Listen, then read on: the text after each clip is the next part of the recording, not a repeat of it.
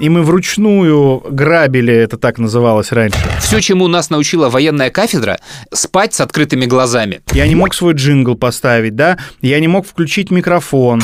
Блин, да это в программе «Морской бой» даже интереснее выглядит за 15 копеек. И мы вам присылаем ключи, которые все это дело расшифровывают. Но при этом мы через дорогу спокойно выходили на канал и жарили себе там сосиски ночью и бухали. Он мне говорит, что я честный человек, я два раза с одним и тем же клиентом не работаю. Но спать почему-то он не мог на постели. И все это, естественно, похерилось.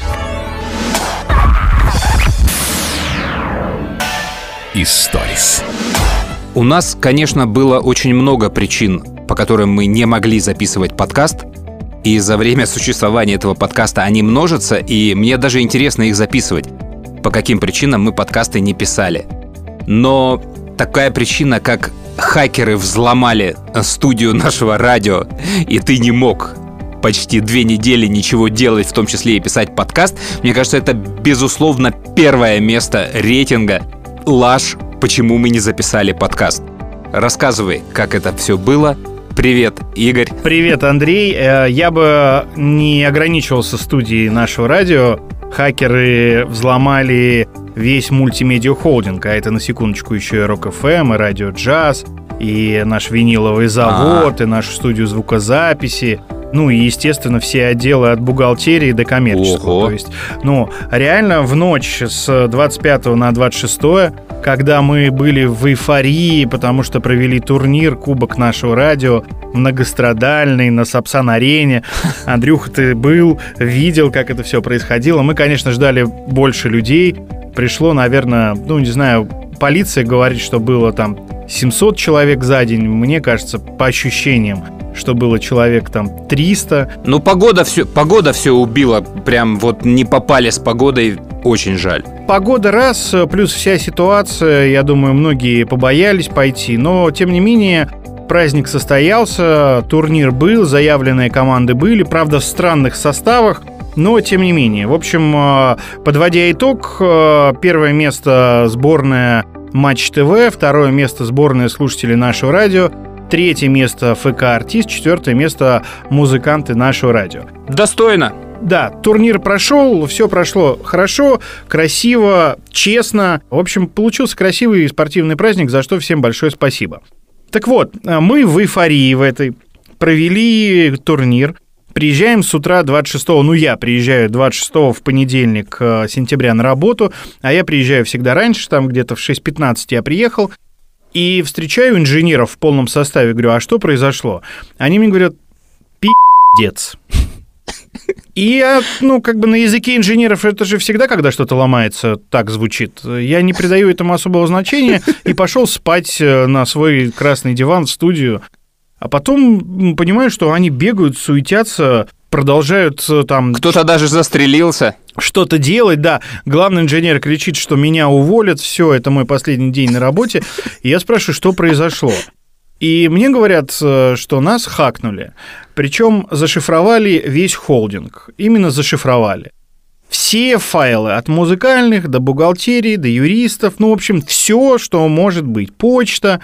Я не очень понимаю, наверное, люди технические и люди, которые работают в IT, понимают, как эта хакерская атака работает. Я не очень понимаю, ну, зашифровали. Я говорю, а вот сколько вам время понадобится, э, чтобы расшифровать? А мне говорят, во-первых, иди на три веселые буквы, во-вторых, вечность что даже известные лаборатории не всегда могут справиться с подобной хакерской атакой, когда это все шифруется и так далее. А ты включил свой компьютер? Как это работает?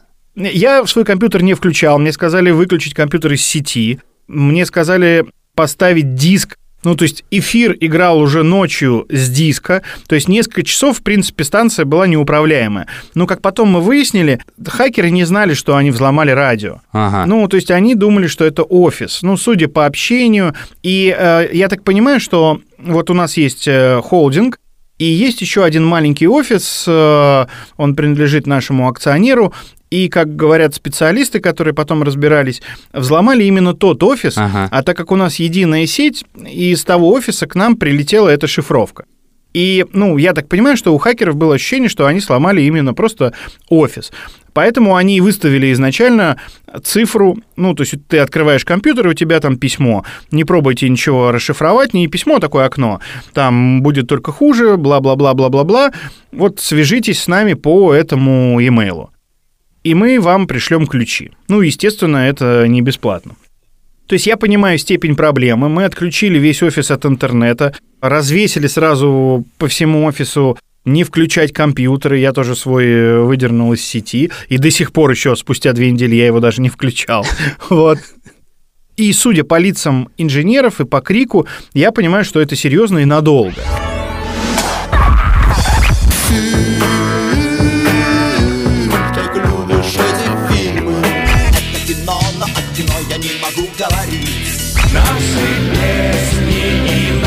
Кино Кто-то снимает кино, а кто-то поет Здравствуйте.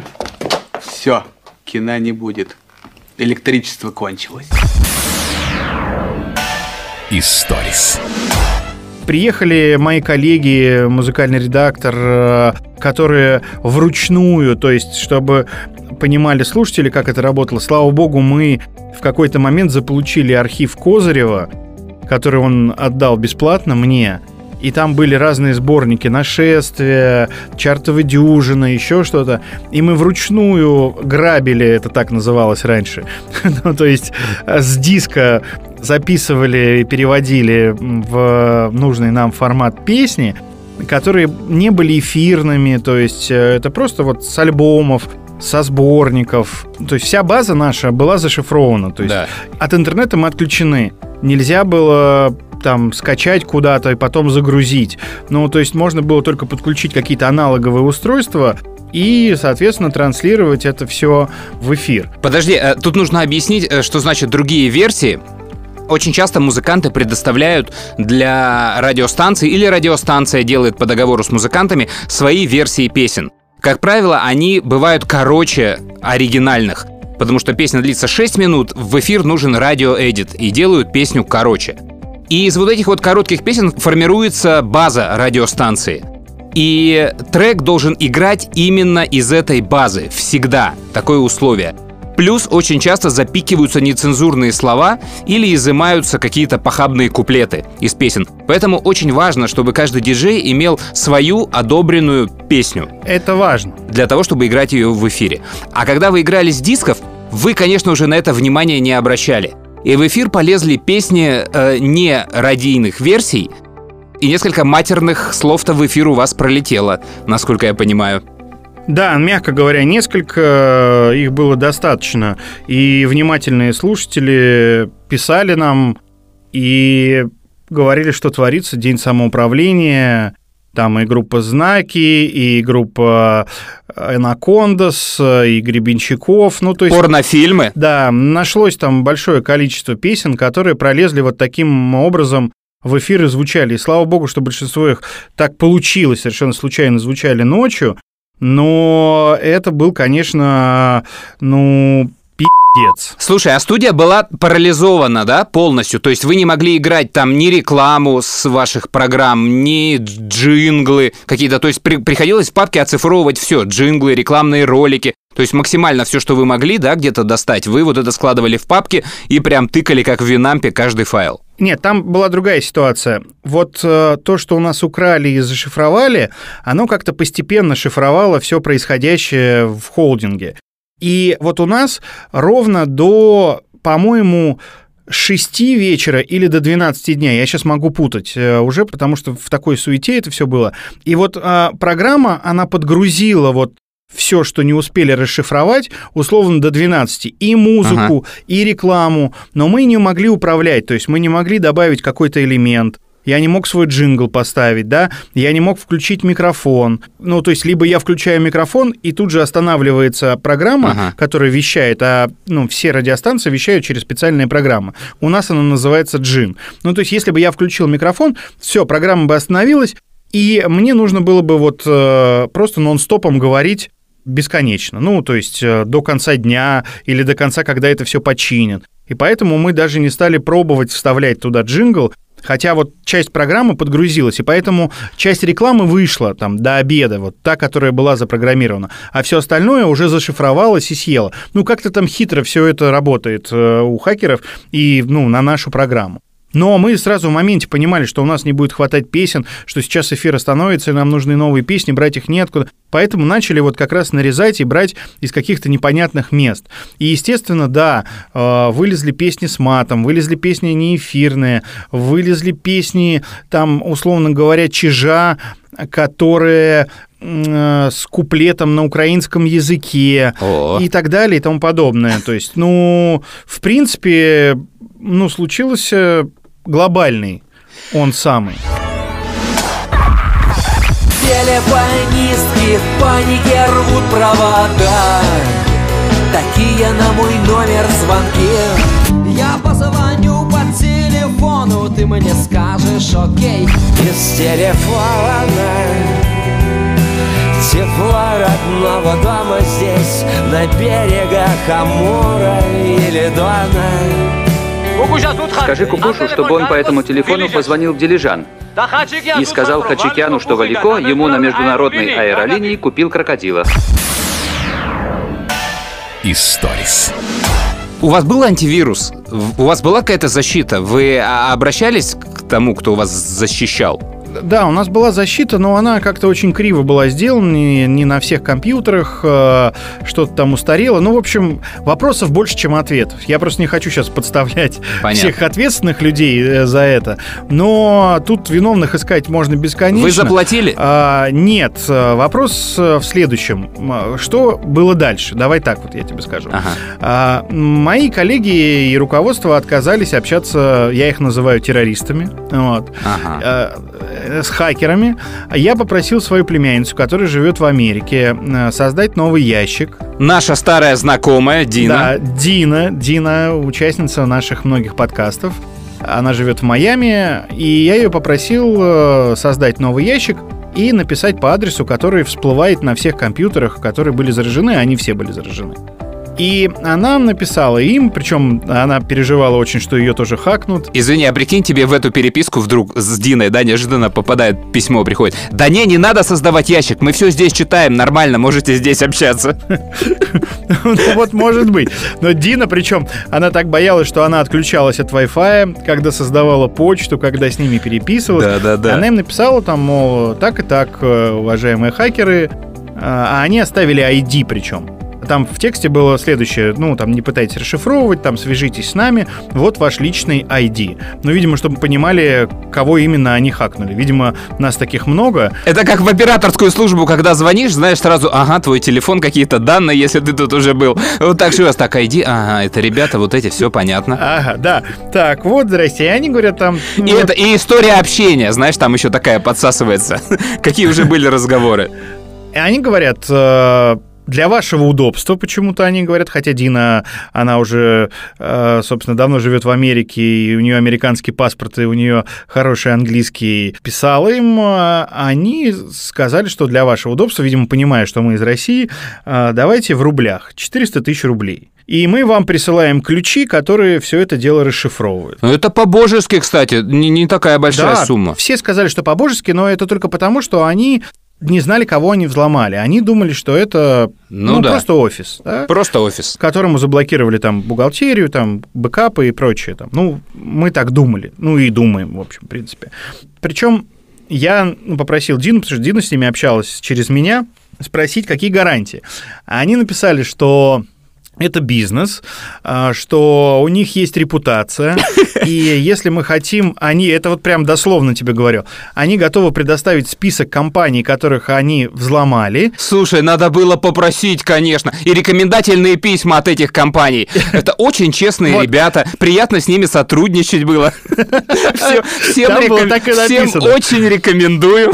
Вот вам список компаний, которые мы взломали, которые нам заплатили и которым мы вернули э, данные. Я предложил следующую историю. давайте попробуем. Ну, попробуем. Никому до этого дела не было. Мы сразу обратились, ну, во-первых, в полицию заявление написали, потому что это нужно, там, для бухгалтерии, для налоговой и так далее. Во-вторых, э, ну, естественно, обратились во все известные компании, которые занимаются э, кибербезопасностью, и многие дружат с нами. Нам все говорили там, не платите, вас кинут и так далее. И я единственный, кто продолжал общаться, как, собственно, и тот, кто начал общаться с э, террористами.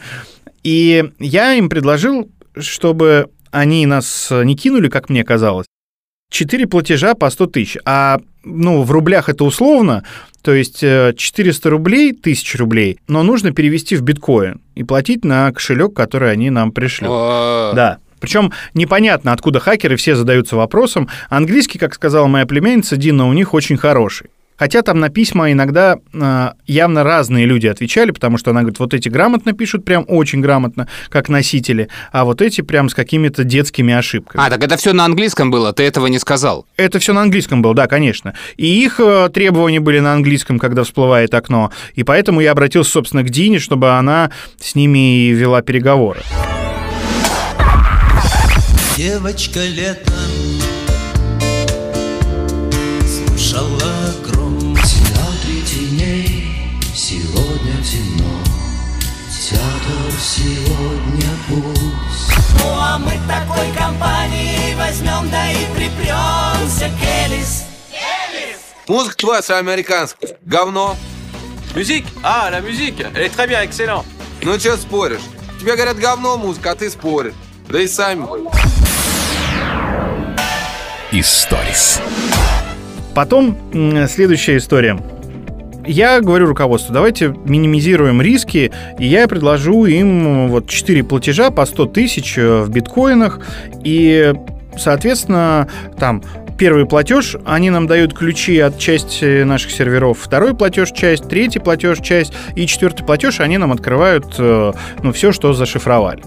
И так как там разница во времени у нас здесь и в Америке, и Дина там то спала, то я здесь все это пытался согласовывать. Меня все, естественно, футболили, потому что никто не хотел платить.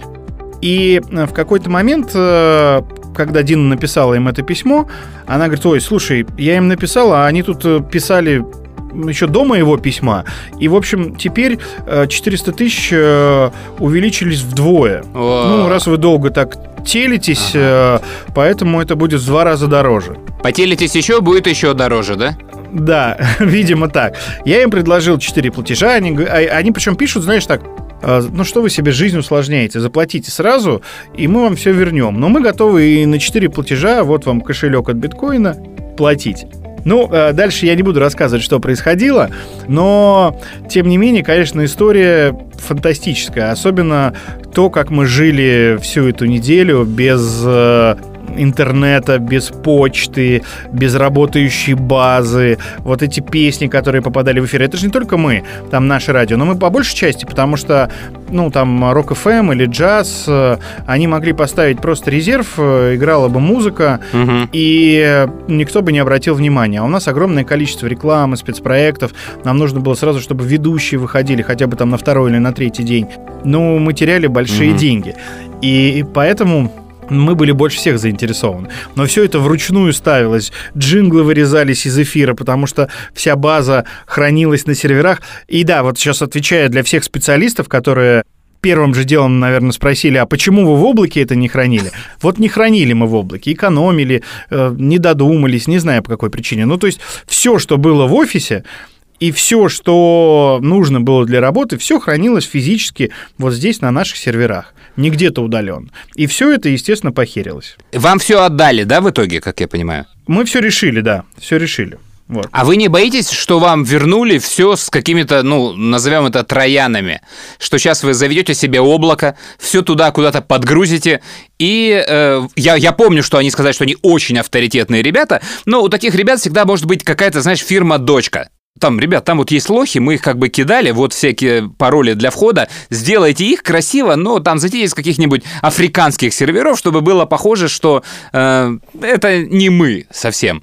Вот вы этого не боитесь? Вы предприняли какие-то меры, чтобы не произошло такого еще раз? Да, ну конечно, ну конечно. Теперь уже все предприняли и все все обезопасили. Ну, как минимум, у нас есть все бэкапы не на физических э, серверах здесь в офисе, а и в облаке, и дублированные и так далее.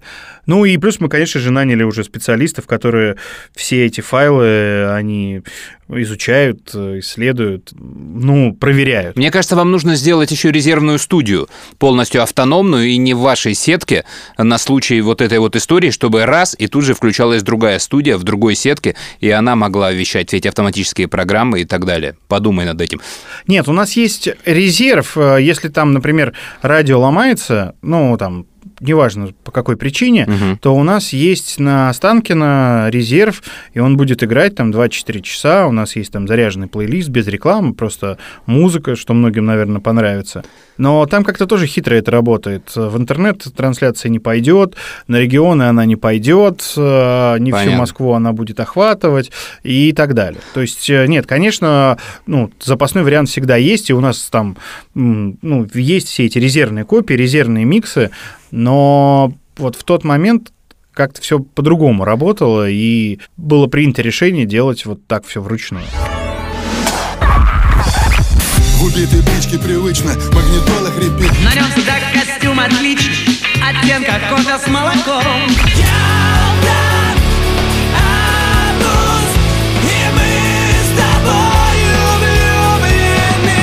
Автомашину куплю с магнитофоном, пошью костюм с отливом и в Ялту.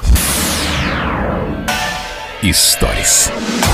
А ты раньше сталкивался когда-нибудь с хакерами, что-нибудь взламывали у тебя? А, да, я сталкивался, у меня угоняли Инстаграм в тот момент, когда я им очень дорожил. Ага. И, ну, так получалось, что там вся реклама там моих баров, э, моих э, каких-то работ, связанных с ведением мероприятий, она шла через Инстаграм. И для меня был очень важен этот аккаунт. И у тебя его угнали? Да, и у меня его угнали, и тоже, ну, люди не знали, у кого они угнали. У меня на тот момент было, по-моему, 20 тысяч подписчиков, э, и ну, я так понимаю, что они просто там брали от 10 тысяч подписчиков и там всех пытались взломать, и я попался, причем очень банально. Может быть, для вас это будет полезная информация, потому что до сих пор они пытаются таким образом взламывать аккаунты в соцсетях. Я получил письмо и значок Инстаграма, и там написано, что... А, обманка. Да, ну типа какая-то непонятная деятельность ведется. Полная стилизация под софт э, Инстаграма, Угу. Единственное, что я не зашел, э, не посмотрел название почты, ну, имя угу. почты, а оно было кривое, естественно. Оно тоже, наверное, какое-то похожее. Похожее, но кривое, да, ну, прям кривое.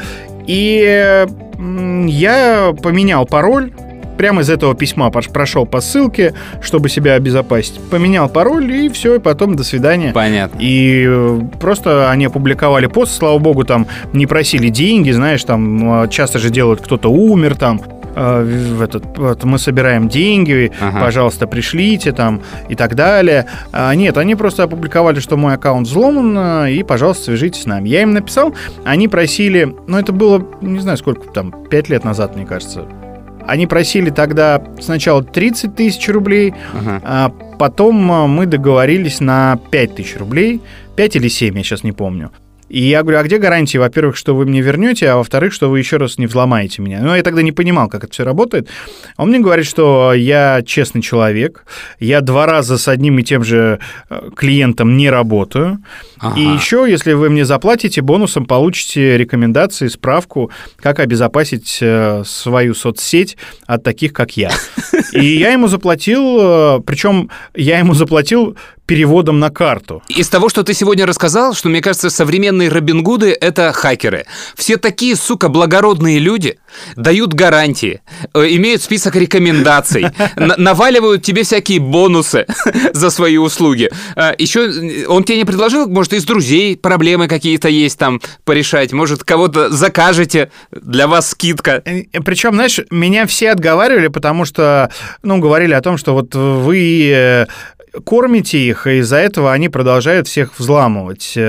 Что вы им платите. Надо всем договориться, не платить. Ну, как, знаешь, э, с террористами переговоры не вести. И все будет хорошо. Ага. Но он мне прислал э, такую справку. Она достаточно банальная. Там двойную вери- вери- верификацию, как это правильно называется, сделать. Верификация. Потом привязать Инстаграм к Фейсбуку, сделать бизнес-аккаунт. Ну и какие-то еще там разные штуки, там с паролями связанные. Ну, чтобы усложнить э, жизнь хакерам или вообще сделать невозможным взлом этого аккаунта.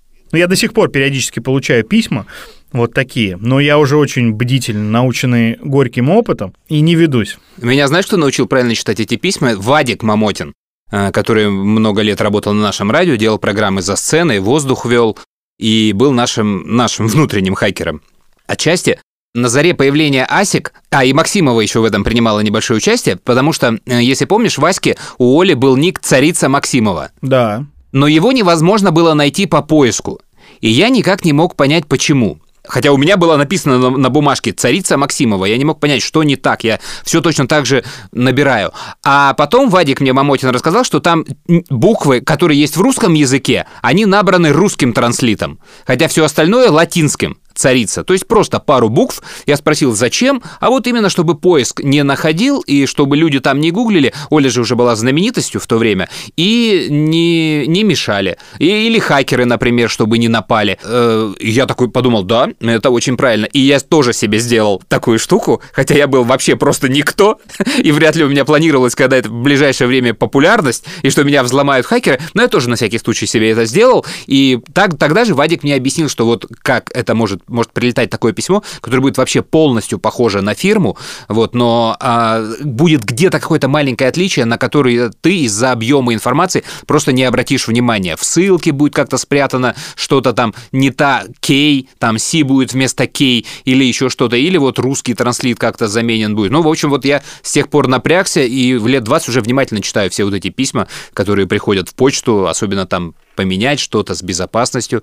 Вот за это Оле и Вадику большое спасибо. А сейчас лирическое отступление по поводу Оли.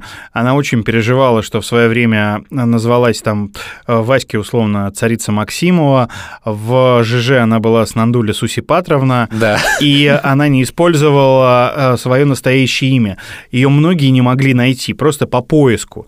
И потом, когда ну, многие использовали свои имена, становились известными блогерами, ну, потому что просто забивали их имя и находили. О. Она очень жалела, и я так понимаю, что когда там а, создавала Инстаграм а, или еще какие-то другие соцсети, она всегда писала, ну, свое уже настоящее имя, ну, хотя она не настоящее имя, все-таки она Комарова Оля, но э, ну, Максимова, по крайней мере, легче искать, и э, она очень жалела. Я помню, сейчас вот ты рассказал про Аську, я помню, как она по поводу ЖЖ переживала, когда все стремились стать тысячниками там и так далее. И это ей очень мешало. Я, кстати, наврал про знаменитость. Меня э, два раза, ну, более-менее взламывали не хакеры, люди какие-то. Два случая было. И один из них был э, связан со знаменитостью. У меня, когда я делал программу Soundtrack, я завел для него живой журнал. Э, И свой у меня был живой журнал, где я публиковал всякие выдержки э, из программ, сами программы, ссылки. В общем, то, что со временем перетекло в киношечную, в Инстаграме, в Телеграме. И в живом журнале, когда я это делал и вел эти программы, э, однажды, причем я в Америку прилетел, смотри, сколько связей. И я прилетаю в Америку, и на второй день просто захожу посмотреть свой живой журнал, и я вижу, что у меня там какой-то пост, который я не делал, кое-что поменено, и в личке э, письмо. Ну, такие знаменитые люди, а практически без охраны. Печально. И я понял, что какой-то человек, он просто взломал пароль, зашел, показал мне, что здесь вот все просто. Хотя у меня пароль был, ну, не там, не год рождения, и не один, два, три, четыре. Но все равно чувак сказал, что это все очень просто, и это нужно менять, и, но мне как бы это не нужно, просто имей в виду. Ху! Я выдохнул там, перекрестился, хотя мне терять было нечего, и какие-то пароли поменял. А второй раз у меня какой-то весельчак, э, он взломал мой Wi-Fi роутер в доме и открыл его просто для всех. И переназвал эту сеть как-то там халява здесь, все валите там сюда. И... А меня еще не было на этих выходных, и два дня, ну я уж не знаю, кто там в подъезде, у кого там не было интернета, кто этим пользовался, но тоже я удивился лишний раз и подумал, черт, как же это вот все для некоторых людей просто. И что все эти двойные уровни защиты, там верификация дополнительная, что все это не просто так, стоит обращать внимание. А так как я после того, как нас взломали пару дней и ночей, жил на нашем радио, помогал коллегам тут все это вручную делать, ну и морально поддерживал, я в этот момент э, начал смотреть сериал, мне его кто-то посоветовал, как раз когда узнали о том, что нас взломали хакеры, э, русские хакеры начала Лошака, Лошака, да. который относительно Да, да, да. недавно вышел. Да, там всего три серии, явно будет продолжение, а самых первых там пока три серии хакерах, которые там кошмарили Америку. Ну и это вот на фоне общения с хакерами через мою племянницу в Америке, и тут у тебя вот эти первопроходцы у тебя тут в телефоне, ну, в плане сериала. Такой прям получился интересный опыт. Историс. Две минуты в тесной компании под любимую музыку. с Валерием Сюткиным. Друзья, давайте с музыкальной Нивы вновь вернемся на Ниву познавательную. И узнаем, что в марте 58-го, именно в тот год, когда я появился на свет, двумя днями позже, вот я появился, а двумя днями позже Элвис Пресли был призван в армию. Я не знаю, как состоялся призыв у Элвиса, косил ли он от армии, сколько времени он провел на призывном пункте, я могу поделиться, что было во время призыва в армию лично со мной. У меня есть твердое убеждение, что в армию лучше идти в тот срок, который тебе выпадает судьбой. Поэтому, когда мне исполнилось 18 лет, я получил повестку очередную. Безусловно, как всякий призывник, я надеялся, что это будет где-то недалеко от дома, где-нибудь в подмосковных лесочках. Но когда формировали группу на призывном пункте, сержант, который я набирал, сказал мне, что мы летим куда-то на одну широту Сочи. Мне это сразу не понравилось. Сказал бы сразу, летим в Сочи или в Ялту. А одна широта Сочи, это уже попахивает какой-то неприятной западней. Предчувствия меня не обманули. По количеству загружающихся продуктов я понял, перелет будет долгим. И после этого нас привезли вот в эту часть, в краснознаменный дальневосточный военный округ, город Спасск Дальний. Тот самый, который воспевался в песне «Штурмовые ночи Спаска, Волочаевские дни». Как только мы появились в этом учебном военном заведении, называемом в простонародье просто «учебка», тут же был задан такой обнадеживающий вопрос. Участники художественной самодеятельности есть, то есть поющие, играющие на инструментах. Будем производить набор в хор и в ансамбль русских народных инструментов. Как вам перспектива? Ну, нормально. Петь добрые маршевые песни в хоре не очень хотелось, поэтому я выбрал бас-балалайку. В чести там такой же строй, как на бас-гитаре, которой я к тому времени владел. И в свободное от игры вот этих вальсов Брамса и народных русских произведений, кстати, не безнадежных тоже по своей форме, я исполнял всякие произведения из репертуара Grand Funk, Deep Purple и так далее. Это услышал руководитель местного ансамбля «Полет», в который попасть было фактически невозможно. Он услышал и предложил мне влиться в ряды этого коллектива для того, чтобы три раза в неделю играть танцы для гражданских лиц, и на мне лежала вся тяжесть вот этого англоязычного репертуара. Потому что песни-то заказывают, а исполнять надо. Но иногда все-таки мы ходили на аэродром, чтобы посмотреть, как там наши самолеты, не занесло ли их совсем снегом. Вот такая армейская служба. Двумя-тремя годами раньше служил Алексей Глызин. Тоже пел в этой же самой команде под названием «Полет». Но я превратил полет в The Flight, потому что прямо на присяге и на других мероприятиях в оставшиеся полтора года службы мы исполняли песни Юрай Хип, Led Zeppelin и так далее. Наряду, конечно, с каким-то патетическим репертуаром. На вопрос замполита, что это за безобразие вы играете, я говорил, что это песни прогрессивных темнокожих исполнителей, которые поют о том, как тяжело бороться с апартеидом в мире. Историс. Две минуты Это время, когда очень уютно. с Валерием Сюткиным. И, наверное, вторая тема, которая собственно, тоже мешает нам э, записывать эти подкасты, но с таким мы уже сталкивались, это уже не первый раз, но тем не менее происходит э, все равно эскалация этих историй, она на новом витке, и э, частичная мобилизация, которая объявлена в нашей стране, она не приносит э, поводов для радости и для каких-то интересных историй. Но парочка штук у меня есть. Это то, как я, в принципе, с армией сталкивался в жизни. Потому что ты миллион раз за это время отвечаешь, какая у тебя ситуация, пришла ли тебе повестка, а что ты, а кто ты, служил, не служил и так далее. И ты, наверное, тоже выхватываешь эти истории. И, кстати, у тебя-то с этим что? Попадаешь ты в призыв? Ну, у меня все просто. Я не служил. А, Мне 21 ноября будет 39 лет, хотя сейчас возраст это не очень важен. У меня э, категория самая популярная, наверное, В. вторая В ограниченно годен. э, И, конечно, когда будет э, полная мобилизация, то меня тоже призовут. Пока меня не трогают. э, По крайней мере, э, я не слышал вот среди близких историй, когда призывали с такой категории, не служивших вообще и негодных по здоровью. Но в интернете я читал, я не знаю, насколько это правда, но судя по тому, что там в некоторых регионах по 50% э, мобилизованных возвращают домой из-за ошибок, я допускаю, что, ну, действительно, это так. И могли призвать даже тех, кто не служил, у кого нет опыта, проблемы со здоровьем, многодетные, инвалиды, ну и какие-то другие пункты, которые не должны были, собственно, должны были, точнее, учитываться при мобилизации. Тогда переходим к моим историям. Я набросаю просто несколько какого-то фана в рассказе о том, как у меня дела.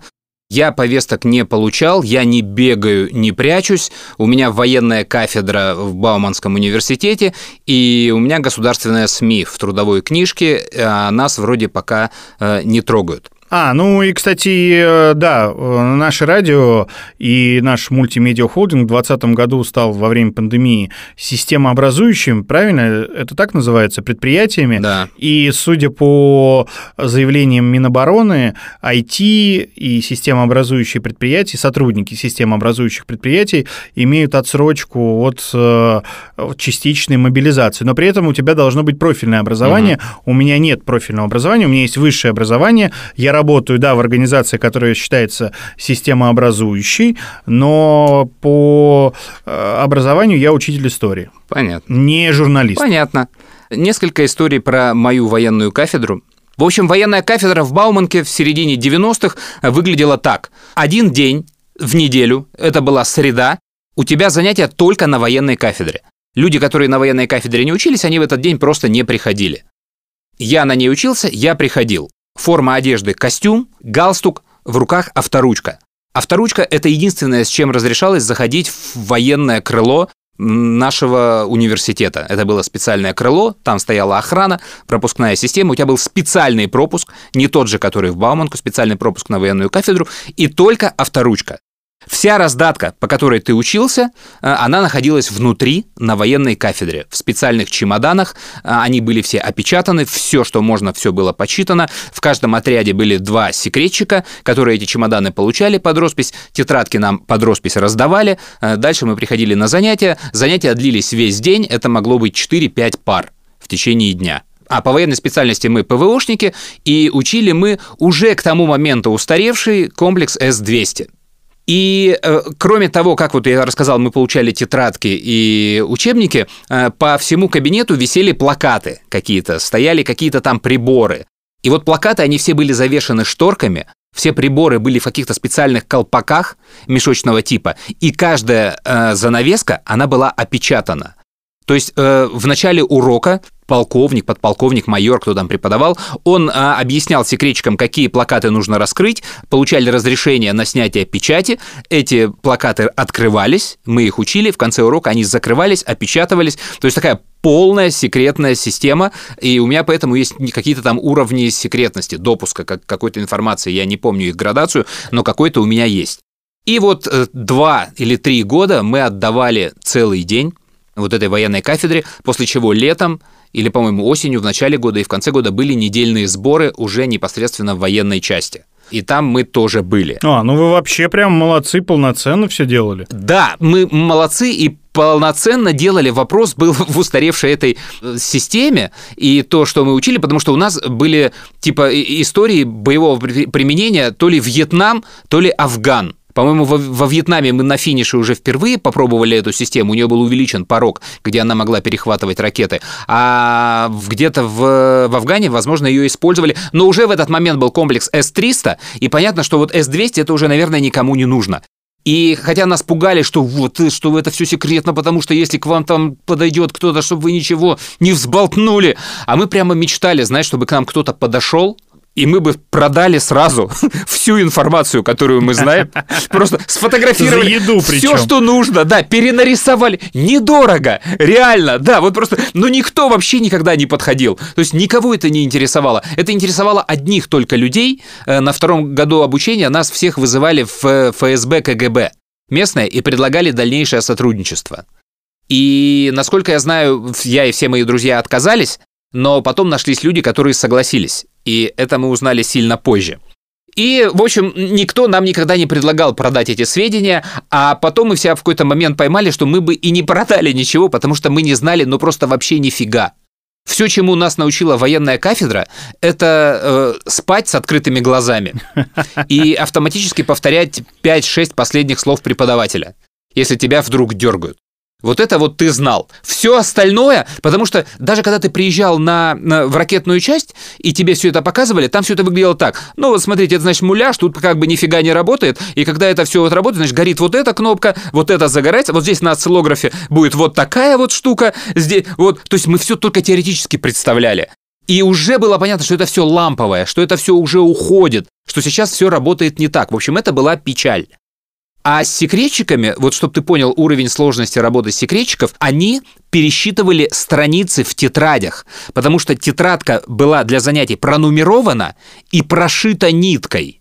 И они просчитывали все страницы, чтобы все страницы были на месте, чтобы ты, написав э, работу, да, не вырвал лист и не вынес ее с военной кафедры.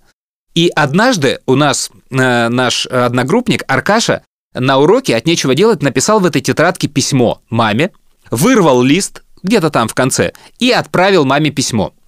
А секретчики проверяли эти листы, по-моему, то ли раз в месяц, в общем, не на каждом занятии.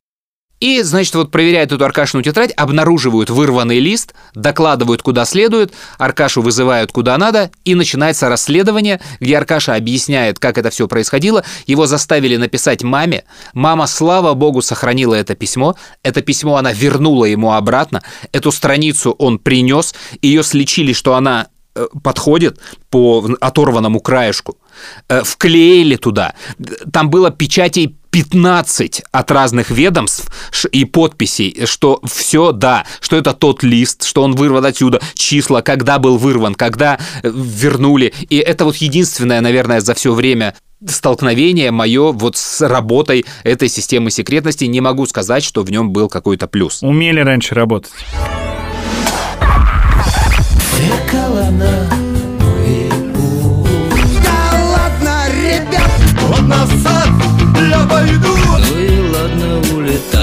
улетай Ну пукнул и ладно Ну и ладно, и ладно. Фигадно! Историс. В общем, история, которая происходила в э, зданиях, на уроках, она была довольно печальная и нудная, и очень тяжело было пережить э, эту среду на этих занятиях. А чуть веселее были сборы, потому что ты выезжаешь на неделю, вместо уроков, первые осенние были точно вместо уроков, это такой лагерный какой-то режим. Середина 90-х, всем на нас там наплевать на этих сборах. Мы что-то там занимаемся зарядкой утром, занимаемся зарядкой вечером, э, маршируем по плацу, изучаем построение, движение в колоннах и какие-то теоретические занятия на том, что работает. Не все приборы работали, там где-то нам какое что-то смоделировали, и как-то мы пытались перехватывать ракеты, там по осциллографу летела какая-то точка, в нее прилетала другая, и нам командир говорил, все в порядке, ракета сбита. Мы смотрели на это и думали, да, блин, да это в программе «Морской бой» даже интереснее выглядит за 15 копеек. И не дай бог когда-нибудь это реально пробовать, потому что ничего не понятно. Это в каком фильме было? Особенность национальной рыбалки, по-моему. Э, Когда они там подводную лодку угнали, и когда они там э, пьянствовали где-то на корабле, и там какие-то были учебные стрельбы, и в какой-то момент, э, значит, попали куда-то. Да-да-да. Когда случайно он там нажал, там были стрельбы, пуск, и там вот эта цитата, значит, попали куда-то. Учитесь там, типа, три, э, три цели, три там попадания. Примерно так, да. Причем я еще помню, что мы вечером, это было на берегу канала, вот этот Волгу, который выходит, московский, и мы выходили на берег, жарили сосиски вечером. То есть у нас был пикник. э, за где-то то ли за пределами этой части, то ли внутри мы так и не поняли. Мы помним, что мы въезжали через какую-то охрану, там чуть ли не НКВДшник стоял старый, но при этом мы через дорогу спокойно выходили на канал и жарили себе там сосиски ночью и бухали. Но при этом все было вечернее построение, отбой, подъем, дневальные, сдача рапорта, там, что все присутствуют. И это, это все было довольно строго. Еще там был музей космонавтики, и в этом музее космонавтики там первый раз я увидел капсулу, в которой космонавтов возвращали на Землю, и нам дали в ней посидеть. И я понял, что такое клаустрофобия, что она у меня есть. Потому что когда тебя сажают в эту капсулу и закрывают люк, ты сидишь, и у тебя просто вообще никаких движений, то есть ты никуда не можешь двинуться, и я моментально начинаю трястись, терять сознание, и я понимаю, что я бы, наверное, я понимаю, что он недолго летит в этой капсуле во время спуска, но я бы не смог даже спуститься. Точно, то есть я бы где-то гораздо раньше умер бы, наверное, от страха и разрыва сердца. И еще нам там показывали, не показывали, мы его нашли. Это туалет, в который ходят космонавты, э, мужчины. Ты видел когда-нибудь этот туалет, нет? Нет, я... Ты понимаешь, да? Не, ну, у тебя космонавты знакомые есть, может, тебе рассказывали. Это же невесомость, и нужно создать некие условия, чтобы у тебя все вот это не летало по капсуле, по кораблю твоему космическому. Поэтому это некая такая приставная штука, я не знаю, как объяснить. Вот представь себе стереотипный из кино, там пояс верности женский только передняя его половина, она пластиковая, и там такое представлена трубка для члена твоего, такая длинная, как стакан примерно. И от него уже идет куда-то отводка, чтобы эту жидкость куда-то вот сбрасывать. В общем, ты за эту трубку держишь, представляешь к себе и ходишь в туалет. И наш друг, он когда первую эту штуку увидел, он взял его за этот вот стакан приставной и стал на лицо это натягивать. Знаешь, к лицу представляет? А как это? Говорят, это что, для носа? И мы просто, конечно, все потерялись, мы просто пять минут не могли ничего ответить. А он так старательно, знаешь, примеряет. Мы говорим, ну что там, влезает нос? С тех пор я выучил, как работает туалет в космосе. И, э, а на самом плацу однажды, вот опять же важно помнить, да, что ничего не работает, э, привели нас показывать, как выглядит вообще ракета, э, собственно, которую мы учимся запускать. Примерно, я представляю, кто-то может погуглить S200 ПВО, и вы сразу картинку увидите. У кого гугла под рукой нету, просто объясню. Представьте себе танк, но без башни. Вместо башни на нем лежит сверху ракета. Эта ракета поднимается таким кронштейном, который раскладывается в букву Z. И верхняя планка, она свободна. Она может под углом 45, 80, то есть еще градусов подниматься наверх и крутиться на 360 градусов. И нас водят вокруг такой вот ракеты, показывают со всех сторон, где, что, она лежит на этом постаменте. Ну, а мы как-то шутим, там что-то краем уха слушаем, что нам рассказывают. И тут я смотрю, там такое лежит огромная какая-то куча проволоки, я не понимаю, откуда она была. Похоже было на оплетку какого-то кабеля. То есть такая жестяная а, проволока, но скрученная в пружинку. И ее много. И я беру своему другу за капюшон, ее зацепляю, и думаю, ну сейчас он будет ходить, она натянется, он там как-то смешно зацепится, и мы все поржем. Все это заметили. И вот друг ходит, а она не натягивается, она разматывается из этого клубка, разматывается, разматывается. Мы наматываем круг вокруг этой установки. То есть он, эта проволока за ним тянется, и он ее опутывает. Вот эту установку. То есть, по-моему, там полтора круга. И он не замечает, и она не сваливается. И мы как бы все, уже все все ржут, уже видят, когда, и э, в этот момент нам э, командир говорит, что а сейчас вы увидите, типа, как она, эта ракета, переходит в боевое положение. А, и куда-то там Вася! Куда-то там кричит в будку, а мы даже не знали, что она как-то там работает, что тут вообще что-то может работать. В это время у моего друга эта проволока отваливается от капюшона и падает. И через 3 секунды ракета за секунду переходит в боевое положение. То есть она поднимается на эту букву Z, разворачивается на сколько там, 270 градусов, какое им направление задали, и поднимается на угол там градусов 70 или 45, и становится в боевое положение, и мы понимаем, что если бы это как-то проволока зацепилась за капюшон этого друга, и не оторвалась бы во время подъема вот этой ракеты, то он бы сейчас висел вот на высоте трехэтажного дома на этой ракете, я не знаю, живой или нет. И как бы это все выглядело. То есть, ну, все глаза, конечно, эту картину представили, это было дико смешно, просто мы все попадали, а друг он так и ничего не узнал. Мы ему потом просто объясняли, что заверив, но он не верил. Он думает, что мы прикалываем, а мы все прямо крестились. Потому что это, конечно, был бы залет, наверное, всей военной кафедры за всю историю этой военной главной кафедры. Главное, чтобы она не улетела вместе с другом и его капюшоном. Да, да, мы, ну мы, конечно, сразу оживились, ну, а, тут что-то работает, а мы стрелять будем, опускать будем, говорят, не-не-не, все, тут и так старались, знаете, чтобы вот этот фокус вам показать, а все, больше не надо, и как бы сюда не ходить. Remember, remember. Remember,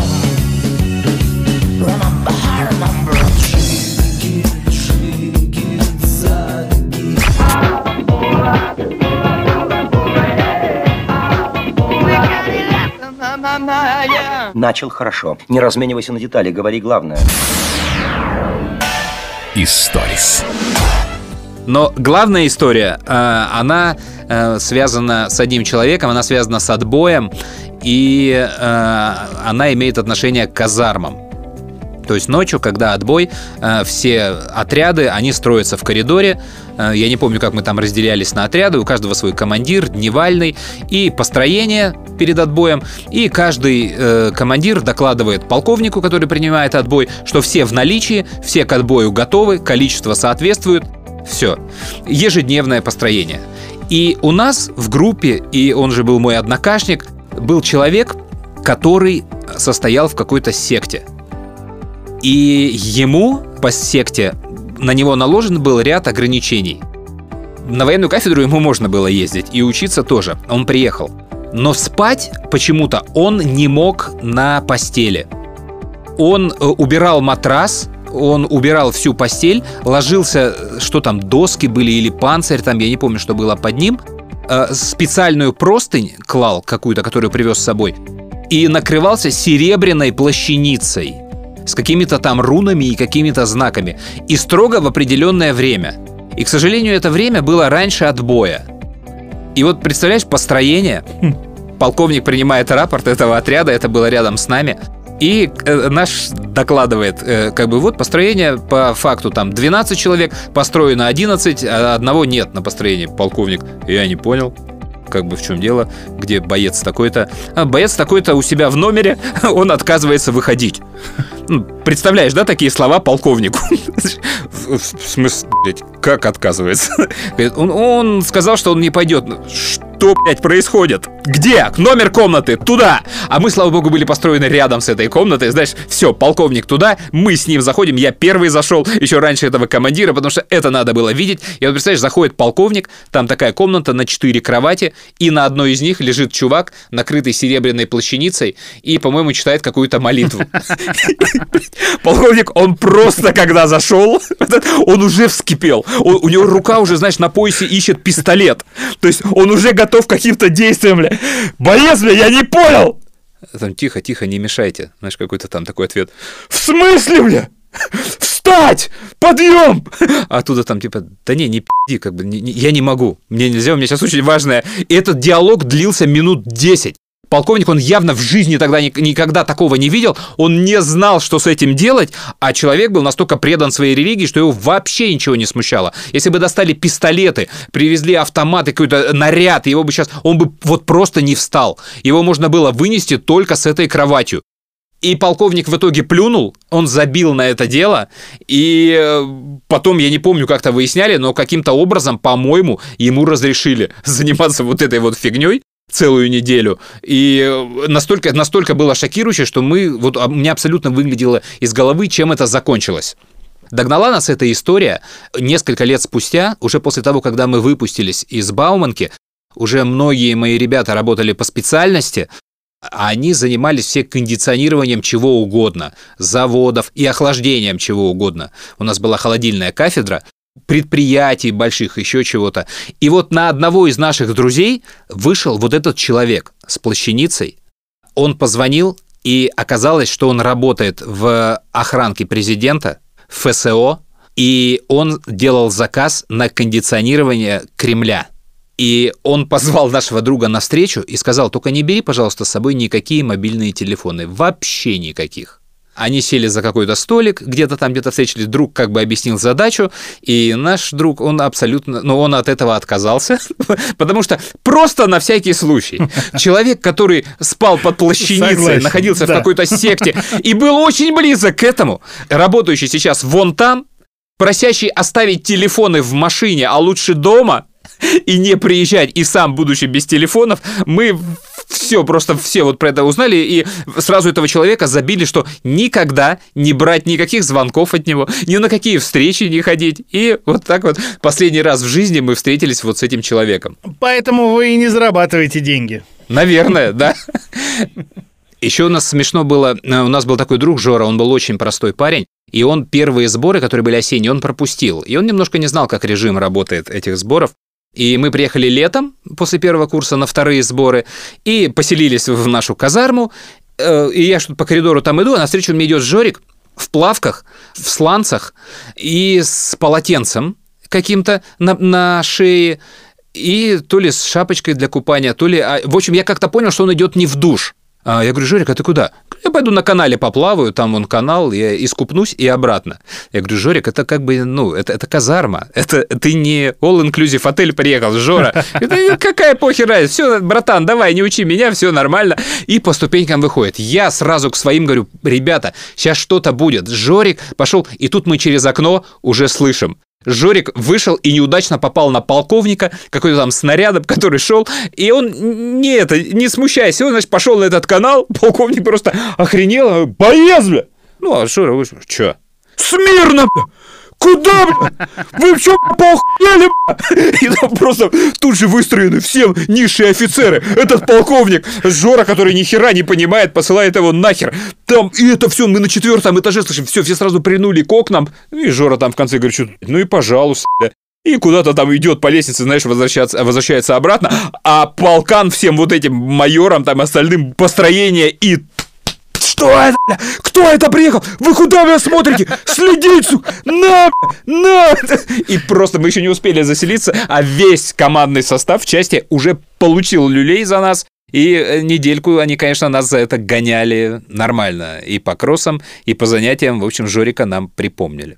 А военная кафедра наша закончилась месячными сборами в 98 году. Это были финальные сборы, где мы принимали присягу, получали звания и все остальное, сдавали всю нашу подготовку. Мы приехали на эти сборы и пробыли там ровно неделю, и нам сказали, пошли нахер отсюда, денег никаких уже нет вообще ни на что, валите домой, и мы вместо трех недель или четырех, сколько мы там должны были быть, побыли неделю, позагорали, это лето было уже, и уехали домой.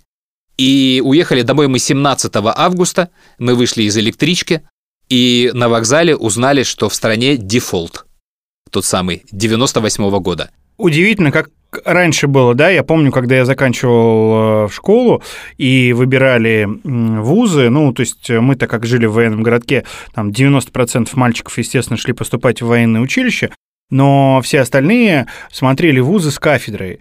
И это было очень ценно, чтобы обязательно в ВУЗе была кафедра. А Поступить в ВУЗ без кафедры было гораздо легче, чем в ВУЗ с кафедрой. И, мол, э, вот ты отучился, у тебя и звание есть, и в армию тебя не заберут. И как э, сейчас, да, это заиграло совсем другими красками и Да, другими форматами. Да, вот абсолютно точно говоришь. Набрал знакомый номер, а там короткие гудки.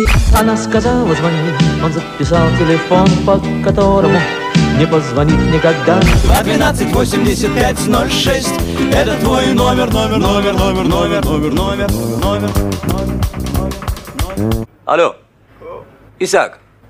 А то о чем Почему ты замолчал? Я плачу.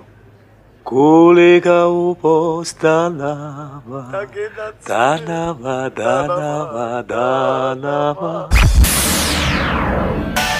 Историс. И э, на самом-то деле резюме у меня какое э, ко всей этой истории.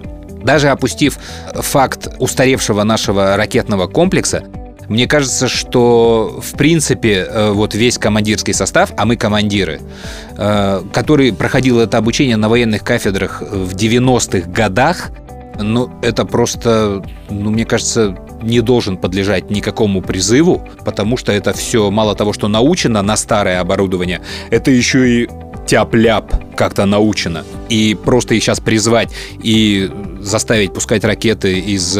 А сейчас С-500 комплекс уже и С-600 уже есть э, на вооружение кое-где становится, это просто будет какой-то, ну, провал и даже, я бы сказал, где-то, может быть, даже подрыв всей вот этой вот программы, и на это надо очень точно обращать внимание. По крайней мере, я, будучи э, каким-то там человеком, принимающим решение об этом призыве, я бы очень сильно обратил внимание вот на этот факт. Годы обучения на военной кафедре.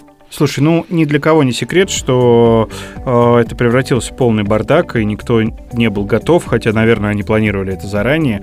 Уже все в открытую об этом говорят и по центральным каналам, и военные корреспонденты, и люди, которые непосредственно там находятся.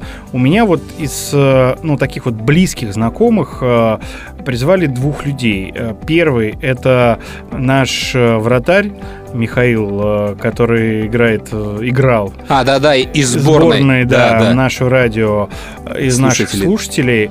Но он закончил финансовую академию в Ярославле, и он офицер. Причем закончил, я так понимаю, он ее относительно недавно, потому что ему там 32 года. И угу.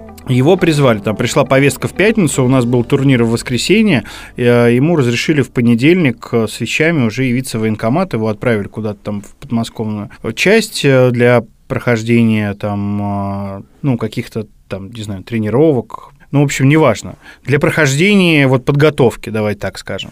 И э, вот еще один человек, это достаточно мой близкий э, знакомый, это мой водитель Саша, ему 44 года, он служил в 18 лет, ну, срочную службу два года, ну, то есть понимаешь, сколько лет уже прошло. Угу. Тогда еще не было МЧС, э, и он старшим сержантом закончил службу, и он командир машины пожарной охраны, или как это называется, и ему прислали повестку, он пришел в военкомат в Балашихе, там в 10 утра, условно говоря, он пришел, и там часов в 6-7 он освободился, потому что там огромная очередь была, причем очень много было добровольцев э, и много людей, которые пришли по повестке.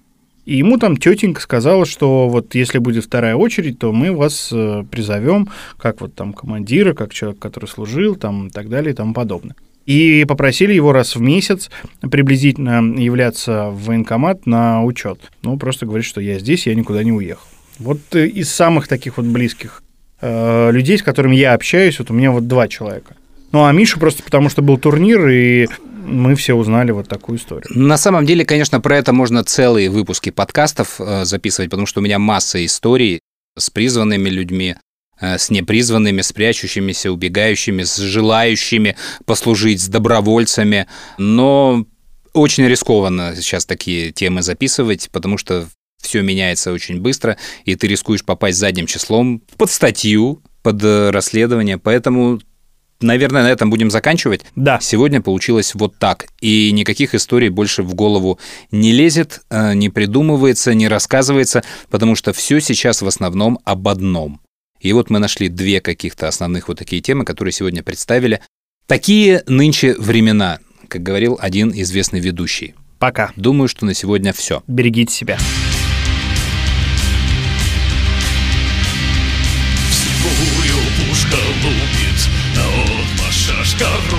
Рубит И ворон больше крылый над битвою кружит. А пуля знает точно, кого она не любит Кого она не любит, в земле сырой лежит. А пуля знает точно, кого она не любит Кого она не любит, в земле сырой лежит. Клинок ты мой холодный конек Ты мой голодный, не плачь моя мамаша Что писем нет давно. Не будет он напрасным Наш подвиг благородный И время золотое наступит все равно Не будет он напрасным Наш подвиг благородный И время золотое наступит все равно.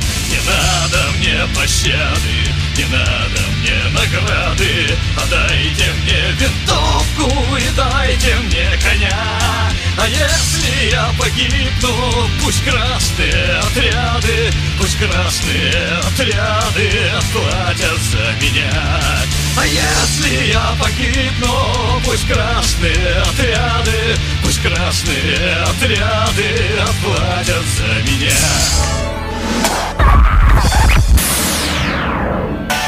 Историс.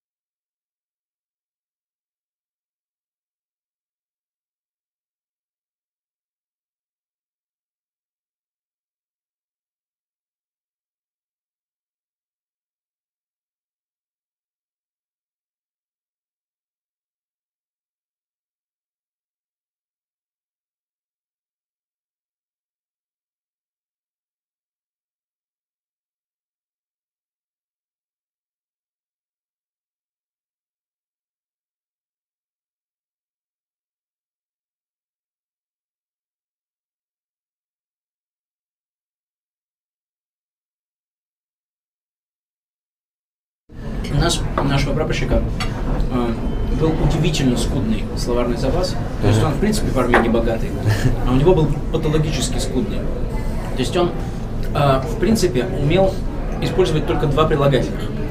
Одно прилагательное было связано с мужским половым органом и означало, что что-то ему сильно не нравится и что Да. плохо. А другое было, соответственно, полной противоположностью. И самое удивительное, что он мог с помощью этих двух прилагательных описать все. Все. Политическую ситуацию в стране, погоду, футбольные матчи там. И вот у нас было такое вот занятие вечерами, там, когда он был в хорошем расположении духа, кто-нибудь заходил и давал ему какую-нибудь тему, типа, вот Каспаров-то проиграл, и поворачивался и подробно объяснял, какой Каспаров, какой его противник, какой был неправильный ход сделан, почему, и все, и ни разу не использовал ни одного другого прилагательного.